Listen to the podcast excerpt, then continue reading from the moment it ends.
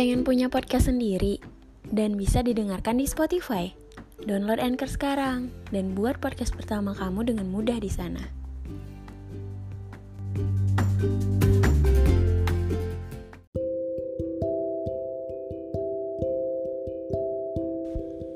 Assalamualaikum kak Hai, aku pengikut baru kakak loh Iseng-iseng pas lagi set kemarin Aku buka Spotify dan mau dengerin musik.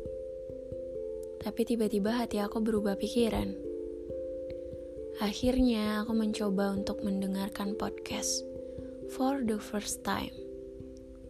Salah satunya, aku dengerin podcast kakak yang berjudul Hubungan Yang Gak Sehat. Hmm, agak sedikit relate sih sama kejadian aku sekarang. Aku mau cerita boleh ya kak? Boleh dijadiin topik juga di podcast kakak selanjutnya. Untuk pelajaran buat yang lainnya.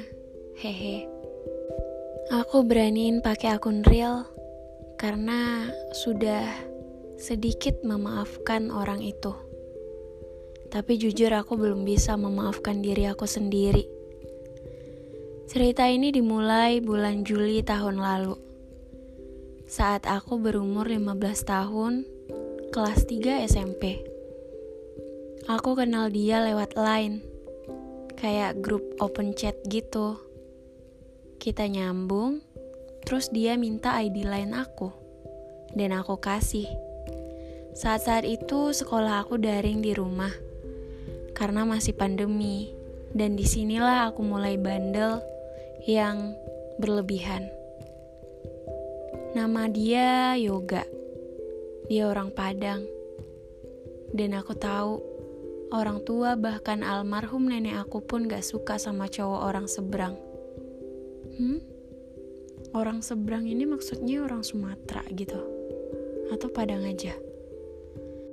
His kindly, kita asik di line ngobrol-ngobrol sampai mulai tumbuh rasa. Aku sama dia beda 4 tahun, dia 19 tahun, aku 15 tahun. Dia sepantaran sama kakak aku, Kak. Aku cerita sama kakakku kalau aku kenal dia, tapi aku gak cerita sama mama aku. Karena aku dan mama gak pernah akur dari kecil. Sampai pada akhirnya, aku sama dia mutusin buat ketemu. Dia kerja di Tangerang Selatan sedangkan aku di Jakarta Selatan. Dia nyamperin aku ke sini, lalu kita bingung mau ke mana. Akhirnya dia bawa aku ngerum. Aku nggak tahu itu tempat apa kak. Aku kira dia mau ngajak aku makan, tapi ternyata enggak. Dan setelah masuk, aku baru tahu. Aku nggak mikir aneh-aneh dia mau ngapa-ngapain aku. Enggak. Karena aku juga pernah sama temen cowokku ngerum, tapi nggak ngapa-ngapain, cuma cerita-cerita aja.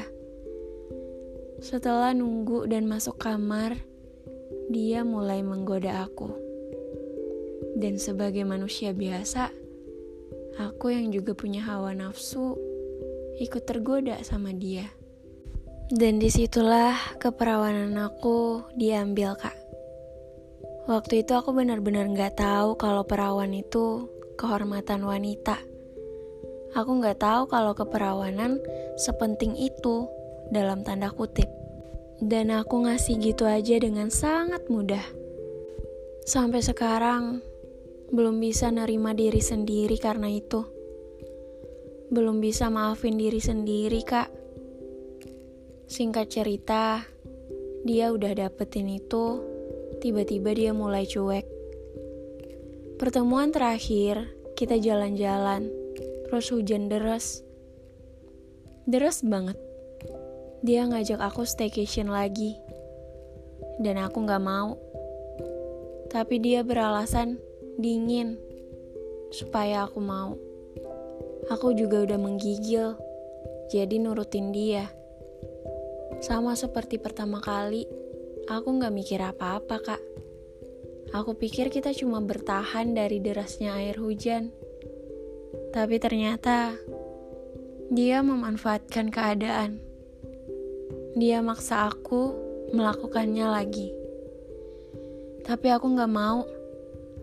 Udah coba telepon beberapa orang, tapi dia mulai kasar.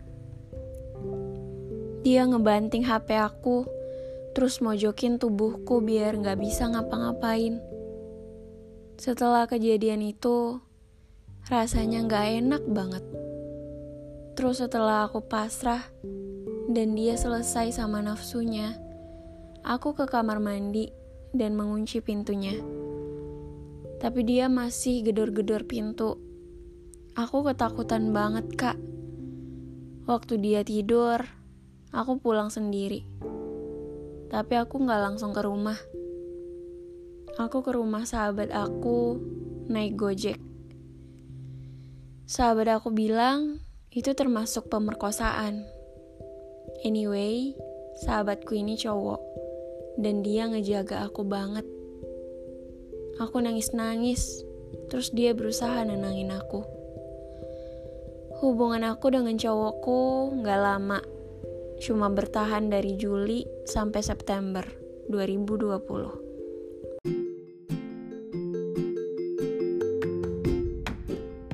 Jadi udah download Anchor belum? Download Anchor sekarang dan buat podcast pertama kamu. Karena bisa jadi cerita kamu jadi pelajaran buat banyak orang.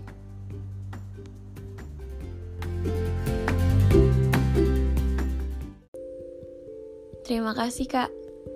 Aku harap Kak Febri baca cerita aku ya. Sukses selalu dengan karya kamu. Dan untuk perempuan di bumi ini, jangan terlalu sayang sama laki-laki yang bisa aja nantinya akan menyakiti kamu. Jangan kasih semua harapan kamu sama dia, dan kalau masih belum terlambat, jangan kasih harta paling berharga kamu sama dia. Karena sampai sekarang aja, aku masih ngerasa kotor. Aku takut gak ada yang mau sama aku. Dan aku selalu mikir, kapan ya dia dapet karmanya? Karena aku juga gak bisa ngelakuin apa-apa. Semuanya terjadi saat aku masih polos dan aku gak bisa menyalahkan dia sepenuhnya. Makasih kak. Assalamualaikum. Waalaikumsalam. Hmm. Sebenarnya, setelah episode yang move on jalur ilfil, itu banyak yang DM dengan cerita yang serupa kayak gini.